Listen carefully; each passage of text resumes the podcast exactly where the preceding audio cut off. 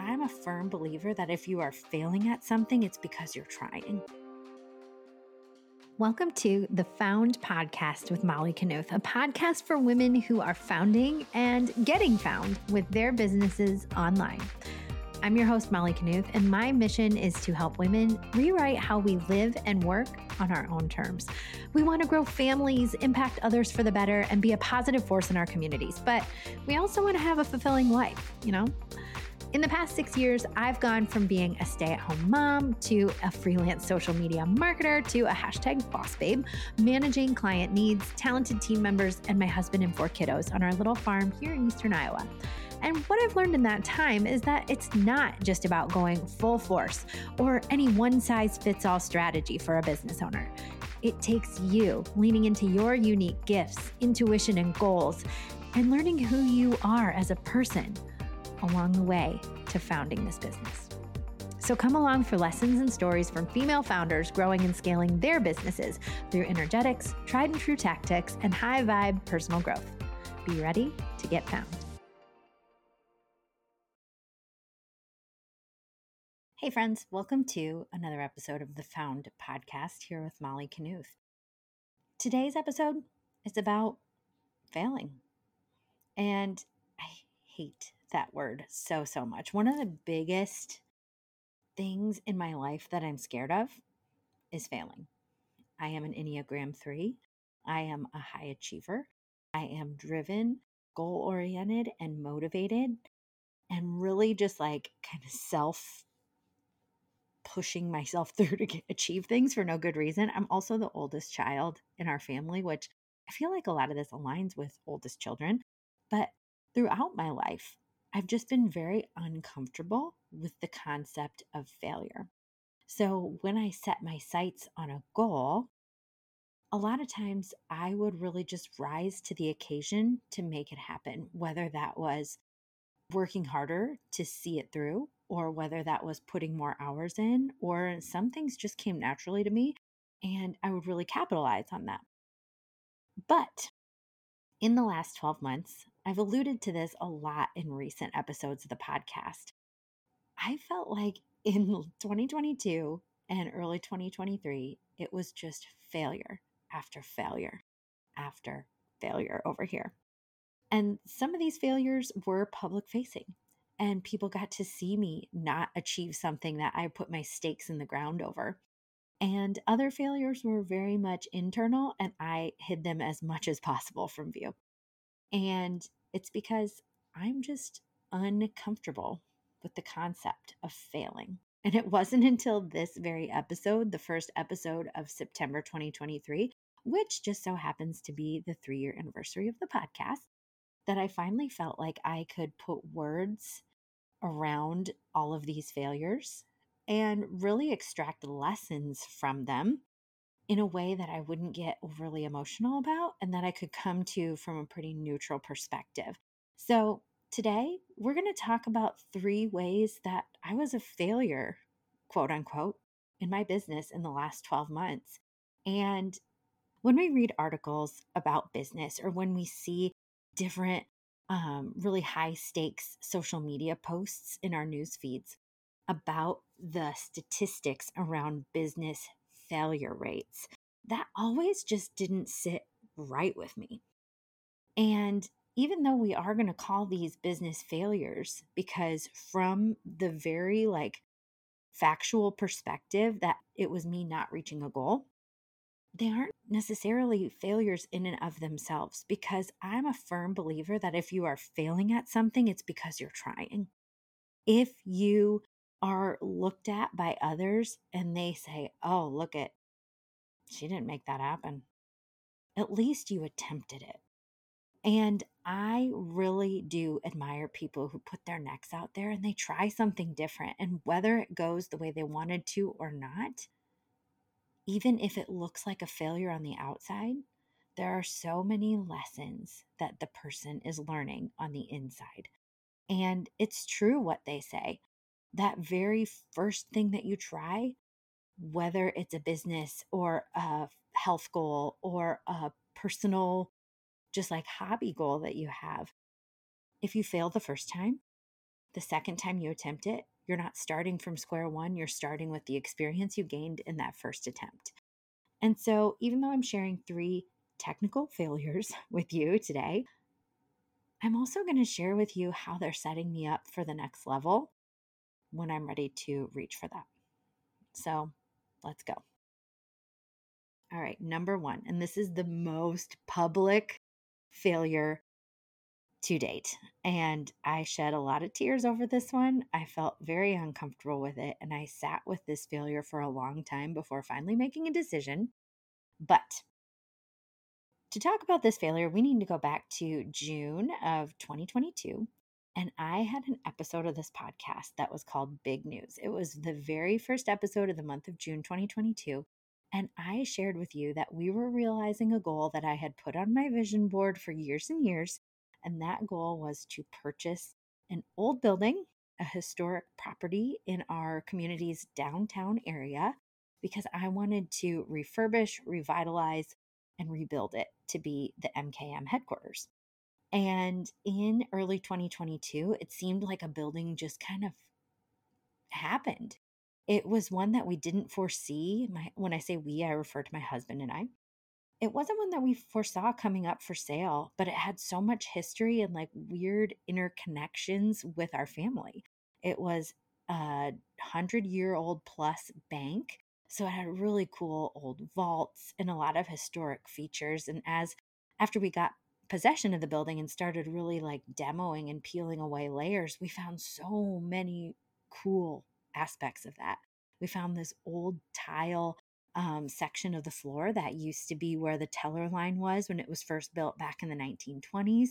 We found gorgeous tin tiles on the ceilings in areas that we didn't expect it. We found this beautiful archway from like a brick archway from where the building used to end, but it had had several additions over the years. And then we even like dug into the front facade and in the 1960s, like a mid century style, like very modern exterior was placed on top of this gorgeous old brick archwork and iron um, column facade that the building originally had. And it was still under there. And we found all this, and it was like so exciting. And as myself and my husband and other people were like helping us really dig into it, while it was exciting, I got really scared. And the truth is, I was so scared because pretty soon it wasn't just a matter of demoing, it was a matter of making big decisions. And while I had this vision starting out that I was like, oh yeah, MKM's going to go here and this is what we'll use it for. When push came to shove and I had to make decisions about, okay, where's the office going to go? What are we going to do with this wide open area? What kind of finishes do I want to have? who do I want to partner with? Because it was more space than I really needed. Uh, what if we ran into this budget eating uh, feature, which it wasn't like the budget got way out of control. It just was like, oh, this was something unexpected, or this is something that we found that we wanted to preserve. And so that was going to take the budget. And what do we want to save? And what are we okay with not doing to the full extent? And pretty soon I was just overwhelmed by options. And we had built a house uh, in our early years of getting married. And I never felt at that point that I was overwhelmed with options. I was always excited. I always was like happy to make these decisions, write out the checks. But for some reason last year, very quickly into the process of this building, I froze up and I got avoidant and one of my saboteurs, and if you guys know about the saboteurs, we can link to it in the show notes too. But as a person, we kind of default to some of these self sabotaging mechanisms. And one of my big ones is avoidance. If I am frustrated with my husband, I will avoid him. If I have a problem that I cannot solve, I will avoid it and I'll pretend like it's going to solve itself. And so for a long time, like as we were demoing the building and then we got as far as we could in the demo process and it became the part of, okay, Molly, now you have to decide where are we actually going to build first. I couldn't make that decision. I was so frozen in indecision. My vision got really blurry and I just avoided it. as much as possible. And I really got into my own head. And I think that we can all get to this at some extent. Maybe it's not a building project. Maybe for you, it's starting a business. Maybe for you, it's taking a big risk in your personal life. Maybe it's deciding to, you know, change direction in your career path or your education. But something unexpected comes up and then you just can't think about anything else. And then you start to get that shame spiral going on. And that's definitely where I was August, September, October, November, December of 2022. Because I think if I'm being really honest with myself, I probably knew in like late August that I should not pursue this build out anymore. But I was avoidant. Then I um, didn't want to admit that I was wrong. Not that I was wrong, but I didn't want to admit failure. And I didn't want to be seen by community members as somebody who couldn't see a project through, especially after I had so publicly put a stake in the ground and said that I was going to do this thing. Up to that point, there was really nothing, and I don't say this in a braggy way, but in my business career for Molly Knuth Media, most of the things that I set out to do, I did follow through with that and I accomplished it this was going to be that first thing where I did not accomplish what I set out to. And that was a really big chip on my shoulder that I just couldn't come to terms with. And so I really struggled. And even though internally I had to like make that decision and come to terms with it, I just was not ready to talk to anybody about it. I even hid it from my husband for as long as I could that I I was having these feelings. But eventually he and I had a conversation and he's like you know i'm not gonna and i give him all the credit because he was so supportive in this project because i had said i wanted it for so many years and then when we finally had the conversation where i was like i just don't know i just don't know what i want he was very supportive too and he's like i can't make that decision for you. I'm not going to make that decision for you. You have to come to terms with this yourself.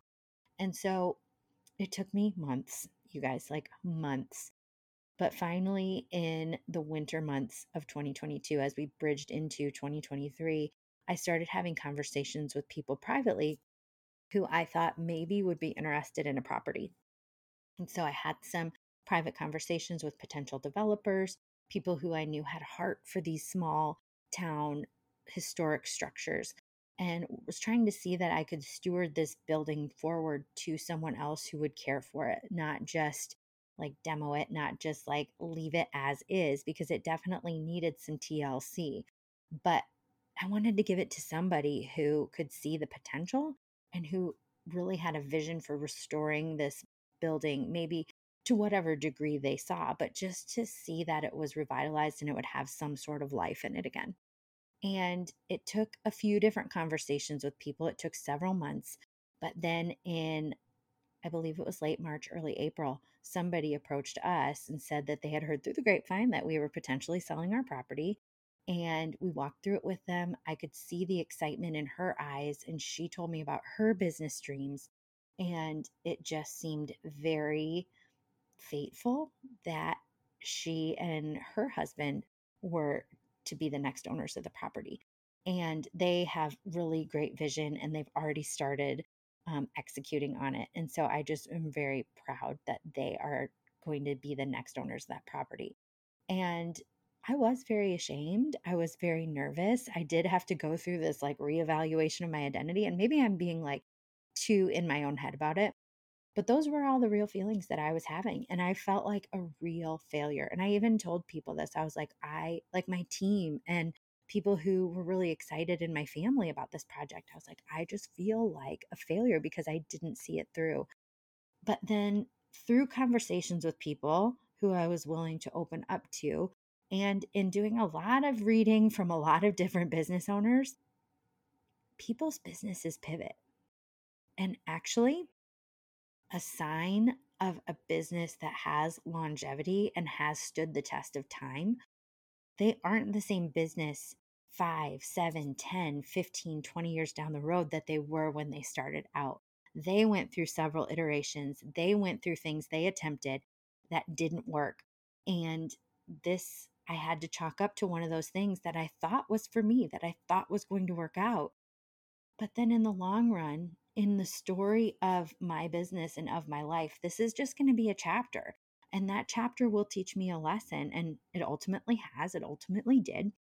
But the big thing I had to first overcome was my own feelings, my own self judgment, my own shame of having this quote unquote failure in a very public way and knowing that there were people talking about me that I probably would have been talking about myself too. But in the long run, what I took away from this first failure is that when I go back to the reasons that I put this on my vision board in the first place, I don't know if I was thinking about owning and restoring a building from a practical perspective of does my business need it? I wanted it because I thought it would be cool to see my name on the building, like just being 100% honest.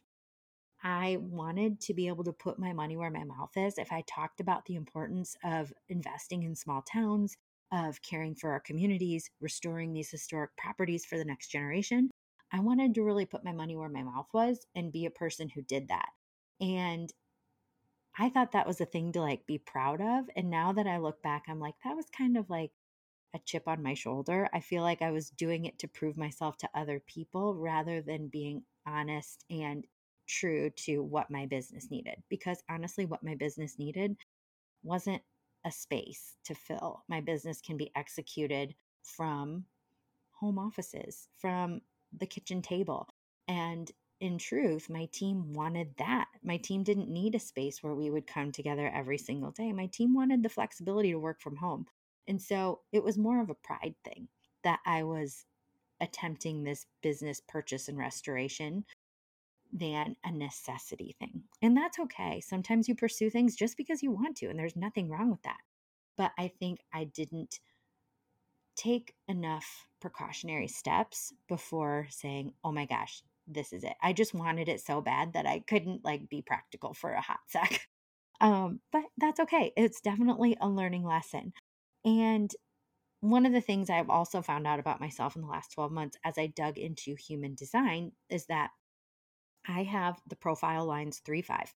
And if this doesn't make any sense to you, if you're not a human design person, that's okay. Um, just bear with me for a second. But the 3 5 profile lines, three is like I have to try things out for myself. I can't just accept somebody else's word that's telling me what's best for me. I have to go and dig in and try it. And so one of the things that did result from this particular building not working out is like now I am satisfied. For years before this, we have attempted purchasing other buildings that didn't work out, and I would have continued this process until some other building came up and it didn't work out because I just need to try things for myself. And then the five profile line in human design is that I have to show people what I've learned and the mistakes that I've made and the successes that I have and carry that the learning through to other people. And so that's me doing this in real time. But I say all of that because I feel like it still worked out the way it was supposed to. And I have a trusted friend who I was talking to about this, and she said, Molly, uh, so shout out to Kara at BC Barn Burner. Um, but she's like, Molly, you know what? You set out to save a historic building, and you may not have been the person to, and I'm paraphrasing here, but she's like, you may not have been the person to see it through that whole process and actually open a business in the end, but you still held that building and you made sure it went to somebody who would care about it. So you did, in fact, satisfy what you intended to do. So that made me feel really good. And thank you again to Kara for that message. So that was failure number one. The building that I came on and had a whole special episode about last year, and I had so many posts about, and I talked to people about it just didn't work out the way I intended it to, and that's okay. All right, failure number two. Something that I have always been very self conscious about is business finances and just finances in general. Like, that was one of the things that even as a like young girl or teen girl, I can think about like money moments throughout my life and see different times where my money mindset was really shaping. And I've had like a scarcity and a lack mindset around money for all of the years of my life. Now, when I went out to start MKM and through the years of growth, like I tried to manage the business finances as much as I could on my own. And for a lot of reasons, I think it all came back to like shame and lack and those feelings of scarcity that I've always held around money. But I just always was so nervous and scared to bring somebody in on some of those things that I was feeling real shameful about. And so last year in 2022, it got to a point in my business where I was like, okay, I just cannot continue to manage all of this because our team had grown. We had the building purchase. Um, there were some more expenses that were coming in. We had a lot of client um, comings and goings. And it just got to a point where once I hit that threshold, I think 2021 was the first year we hit six figures in revenue at MKM. 2022, I think we hit six figures by June, June, July. And so it was just like the volume of it was to a point that I didn't have the systems and the structures in place because I didn't have the proper education and the proper ways of managing the money that I needed to have a business at that volume. And that became very apparent in 2022. So, some of the things that I was feeling I really failed in was like some of the investments that I made and some of the courses that I purchased, and then like not having the systems and the structures in place that I needed before we got to that point as a six figure business. And so, one of the things that maybe you feel too as a business owner, and that we see over and over and over again on the social media channels, is that we see people really touting how much money they make, especially if you're an online service provider or an online business.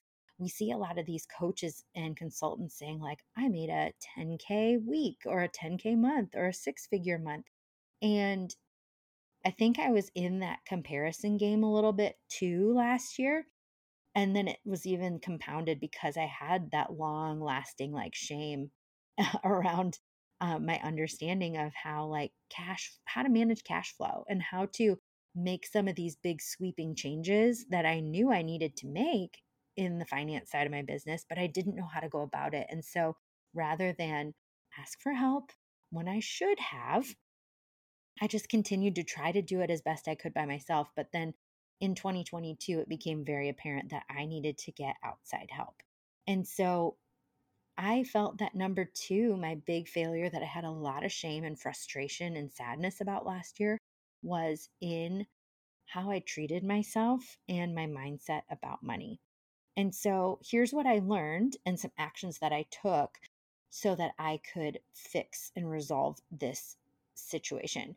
And um, I'm just realizing now that I kind of started a story there about how we might see things online. Um, and then I never finished it. But if you're somebody who's an online business owner, especially, or somebody who's a service provider and you're seeing these stories, I don't bring up like the revenue that MKM generated in recent years to be like a braggy point. One thing I want you to know is that when somebody's talking about generating six figures or five figures or whatever, is that there is no magic number that will make you feel safe in your money. There is no magic number that these people can talk about that's like the answer to all of your problems. There is no next offer or next launch that will automatically solve whatever feelings of lack or scarcity you have around money. And often, a lot of times, when people are really using these figures to market their business, it's revenue, and that doesn't show you how much for a lot of people. Some people are really transparent and they'll tell you, here's our revenue, here was our expenses, and so then here is the take home profit. But for a lot of people I'm seeing out there, they're just marketing on their revenue, which doesn't tell the whole story. So, anyway, I say all that just because there are these marketing tactics. They are very trendy and popular right now. Don't compare yourself to them. And if you're somebody who puts your worth into how much you can generate in your business, I feel like you and I could totally identify and we could have a coffee chat. Um, but this is the next thing that I did. So I went and I had known this person for a number of years, but I just never took the next step. And I would say, like early last year, I started having these feelings of like, maybe I should hire Sheila. Maybe I should have Sheila come on board. But then I was like, maybe I'll just take this course instead, and that'll teach me how to make more money And then that'll be the solution to all of my problems. And so I did that for a little while. But then last fall, I hired Sheila Hanson, um, and she has been a godsend. Not only is she a bookkeeper and a CPA, but she is also like so gifted in talking you through your money mindset, especially if you're a female, especially if you're an online business owner, especially if you have creative brain like I do, and money management doesn't always make sense right away. Sheila has helped me so much, not just in putting systems and structures into place, but in coaching me through these money mindset blocks that I had and still have today. But one of the first things that Sheila and I worked on was just getting things set up in the right program. So for a number of years, I was using QuickBooks Online.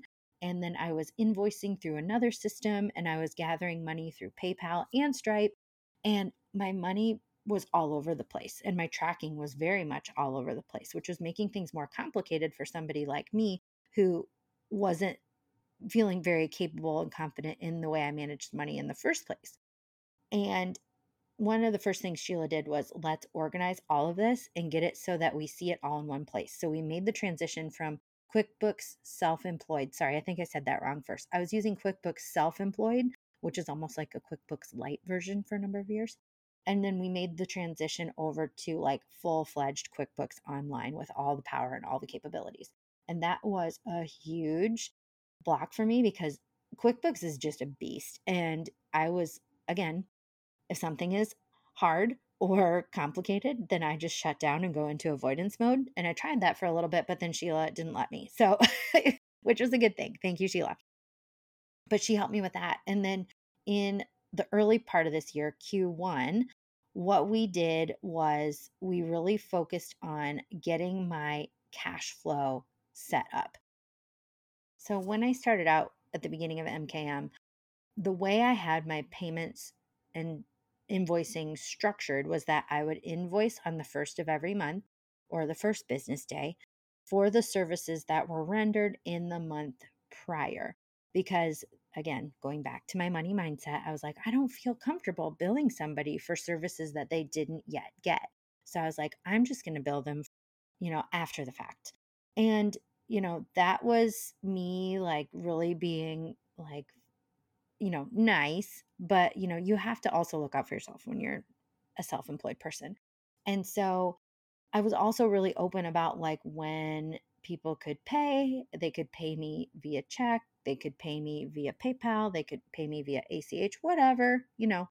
And what that really had happened last year was like I would have and all my business owners were great and they all they have all been fantastic to work with. We all have open communications, but I'm the first to admit that, you know, sometimes there's just bills that like they'll go past the 30 days and then you're like, oh, shoot, it's the fifth of the next month. I need to pay that other one. So there would be some months where I'd have clients pay me double because maybe they missed the window in the month that they were billed.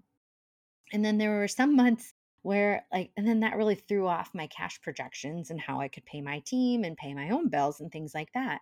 And so Sheila really helped me not just funnel all of my billing into QuickBooks, put all of my receivables and all of my accounts into QuickBooks, but then she also helped me change over my billing system so that on the first of the month, we transitioned into billing for services rendered the month that the services were delivered. So rather than on like September 1st, I used to bill for August's services rendered.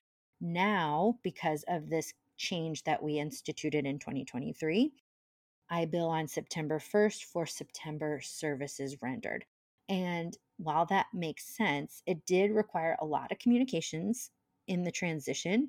It did require a lot of conversations with clients because I wanted them to feel comfortable because there would be a month that they were double billed to make up for that transition.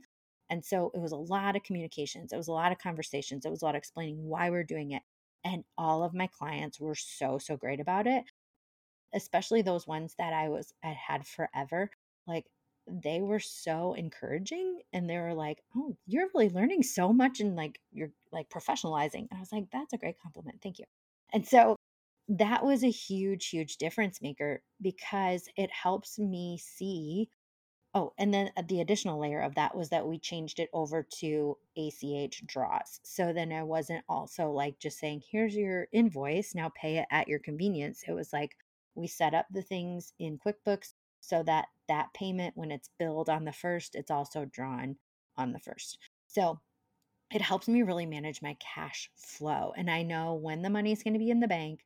I know where that money now goes because that was the next level. Sheila helped me allocate it to certain things. And so now I know what my money is doing and how it's going to work for me. And we have a plan and process behind it.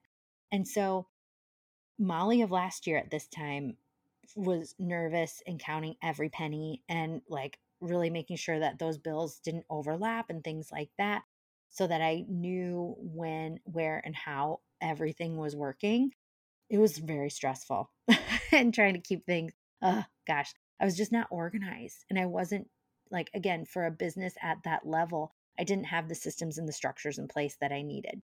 And so, my biggest lesson from that failure was getting some help and getting help from a person that didn't just like do the work for you, but coached you through it and explained why we were doing these things and helped me feel empowered and confident. And then making some of those changes that, even though they were uncomfortable and even though they required a lot of communication and conversation, it really helped me become more comfortable and confident in my financial capabilities. And now I look at the Molly of January and how nervous and how shamed I was of like how I didn't feel like I knew anything.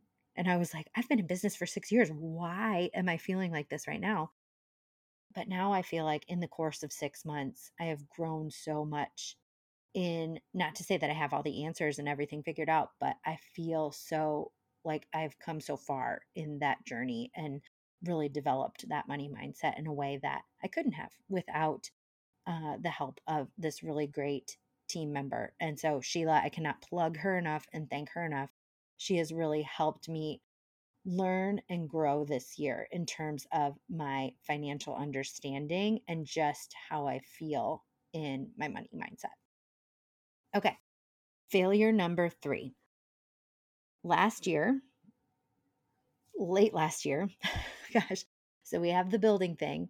And then last fall was like, okay, this is not going to work out, but I didn't want to talk about it last year about this time of year the financial things that i the structures that i had in place felt like they were crumbling and they weren't keeping up and i was taking in so much shame about that. Also at this time last year i still had that mindset of well if i just add another program if i just make another offer if i just land another client i can make this work and it's just going to take one more thing and then it'll all be fine and I was trying to hustle and outrun some of the problems that were cropping up in the systematic side of my business. And some of the things I did last year were really great as far as like growing and stretching myself as a person, making that property purchase, hiring team members, taking on clients that stretched me. But also, there is no way you can outrun the systematic and structural deficiencies of a business by adding more to your plate. And that was something I totally failed at in the fall of last year. I kept thinking that the hustle mentality would get me out of whatever feelings of lack and scarcity that I was currently having. If I was feeling like I wasn't confident enough, then maybe I just needed one more program because then when I saw people signing up for it, it would make me feel confident in my abilities to coach. Or if I felt like, oh, shoot, money's going to be tight this month to cover all the bases, then, oh, maybe I just need to really hone in on this potential lead and get them sold. And then that'll solve all my problems. And that's never the answer. The answer is really instead of hustling and running and trying to push harder and more. And I even think about there was a particular time in, I think it was September of last year. I sat at my kitchen table and I remember filling an entire notebook paper with all of these program ideas that I had. I had two programs per month. I was like, this is going to give me that cash injection that's going to finally make me feel safe. It's going to finally make me feel like enough. It's finally going to make me feel legitimate. It's going to finally blah, blah, blah, blah, blah. And I think what you're getting from all of these failure examples is that, like, internally, I'm just a mess. I'm like, there's a lot of feelings of enoughness that I need to address and I'm working on. But this was really at its height last fall.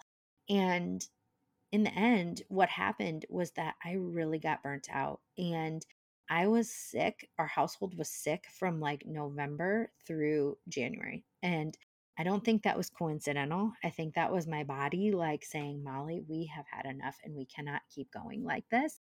And it forced me to like take a break. And I really had to reassess some things going into this year. I feel like I really did burn out. And going into 2023, I let go and canceled an ongoing program. And I had people who had made like a year long commitment and they had purchased ahead. So I had to fulfill the remainder of those contracts. And I, so I talked with them and worked with them on how we could make that look.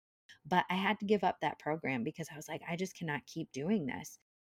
And there were some other things that we had uh, started last year offering as services like website building, like uh, logo design, um, where I had team members brought in to support with those certain projects. And I had to let some of those services go because I couldn't manage it all. And one of the things last year, too, is like I had several team members I think at this point of last year, I probably had six or seven team members. And I was woefully under uh, prepared mentally myself for like how my my role would look when I had a larger team like that. I was very again that like 3 5 in me where I have to just try things for myself. I was like, oh, if I have people who can have these roles, then they'll keep the ball rolling on those ends. And then I can just pursue the things that I want to pursue. And then I really look back and I'm like, I could have been such a better leader had I really come to terms with the fact that when you have a team of that size, you become more of the project manager and keeping all of those, that becomes your role. And I wasn't prepared for that. And that wasn't anybody's fault. It was just something that I learned along the way. But that was just another thing that led me to know I have to let some of these things go, some of these programs or these services, or even some clients didn't follow through into um, the last 12 months. We had some clients leave, we had some clients change their package rate, and all of it while it could be chalked up as a failure, you know, if I said, we're not do- offering that anymore, or this business stepped away and didn't renew their contract. That could all be like felt and taken in as a quote unquote failure. But what I took away from it, now that I have the gift of time and perspective, is that I needed to really narrow down. I needed to say, I can't do everything. I need to get clear on what the thing is that I want to pursue and what offers, what tasks, what actions align with that. And I think that's still an ongoing process, if I'm being truly honest. And it's still something that I'm working through because as I went through the last 12 months, what I thought at the beginning of that season of my life, like summer 2022, I had these big visions, I had these big goals. And then in how everything unfolded, it almost felt like an unraveling. And when I unraveled, what I built back up in the months since doesn't look like I thought it would. And I don't know if it needs to. I think that I can see differently now where I want to go. My vision has changed. While some of my values remain the same, I don't have the same end goal in mind. And so I have to restructure, and that's okay. We have to allow ourselves to make those evolutions and have those like change of hearts and change of vision.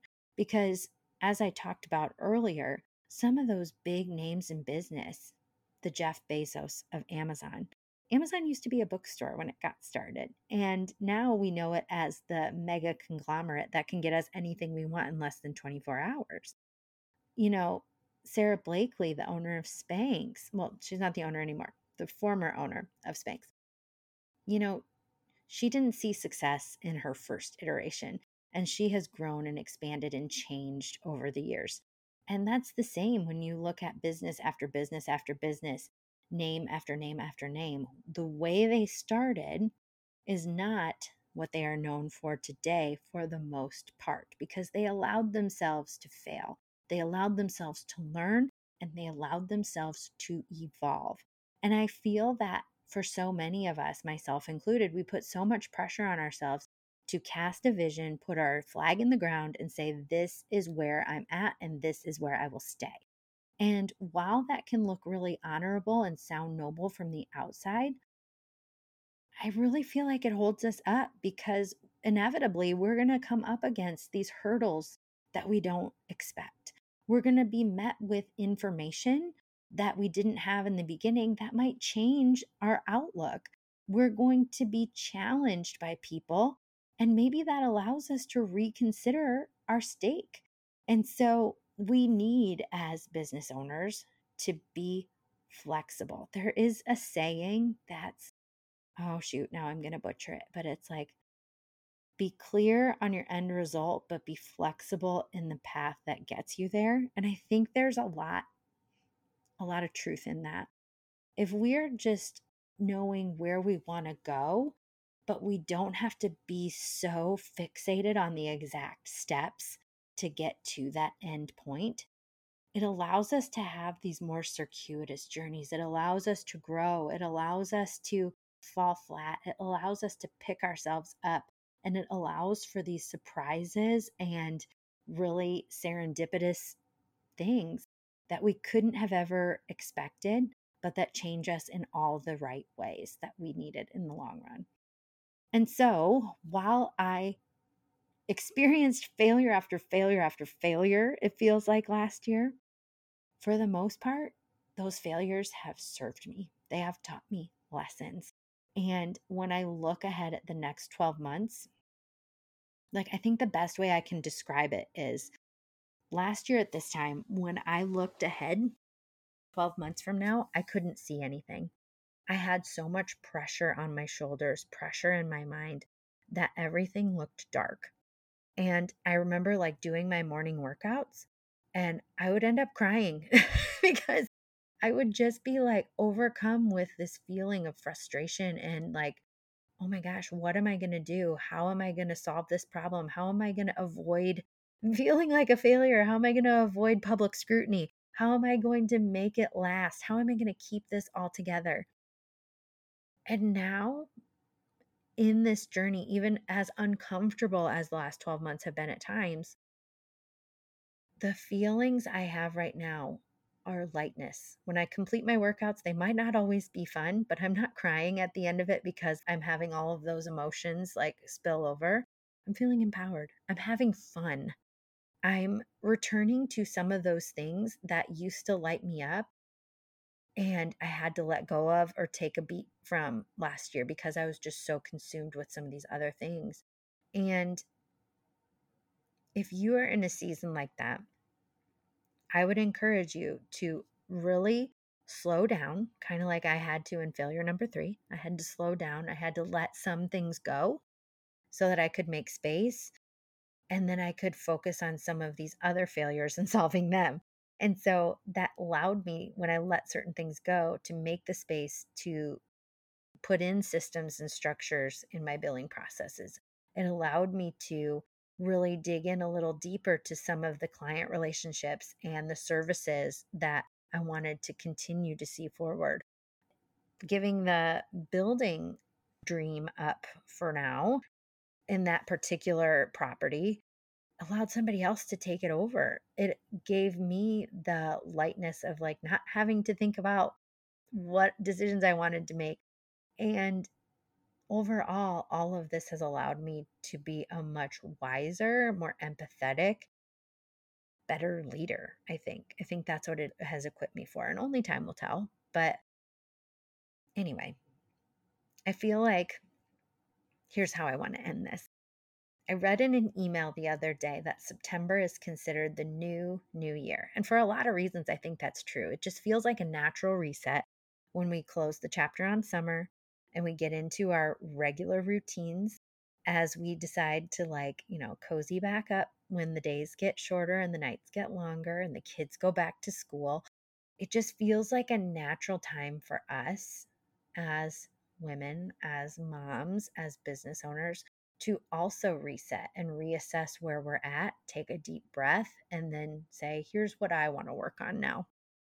And I love that concept of the new, new year. And as we look at the fall ahead of us, and for many people listening, this is probably one of your busiest seasons in your business.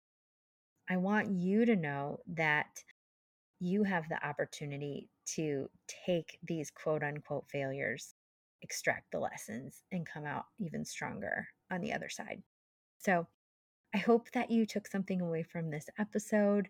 I am very proud that we have made it to the three year mark of the Found podcast. And even the Found podcast has evolved in the time since it was started. And I thank everybody on my team. I thank all of my supporters. I thank everybody who follows and listens. I thank my family and everybody who had a part in helping me grow personally, as well as helped MKM make it through that season. And again, if we want to be a long longevity business, that's not right. If we want our business to be one that stands the test of time, we're going to go through seasons like this, and it's okay. All right. I feel like that was a very drawn out end, but I'll be back in just a couple weeks with another episode of the Found Podcast. Hey, friend, thank you so much for listening in to the Found Podcast. If you loved what you heard in today's episode, please head over to the Found Podcast on iTunes or Spotify and leave us a review. It means so much to know how you think about these episodes where I pour out my heart, or to know what strategies you found most effective from our guest experts. While you're there, you can also check out that library of 100 plus episodes of stories of female founders and successful strategies for getting found in your business. Thank you again for being here this week, and I'll be back with even more in next week's episode.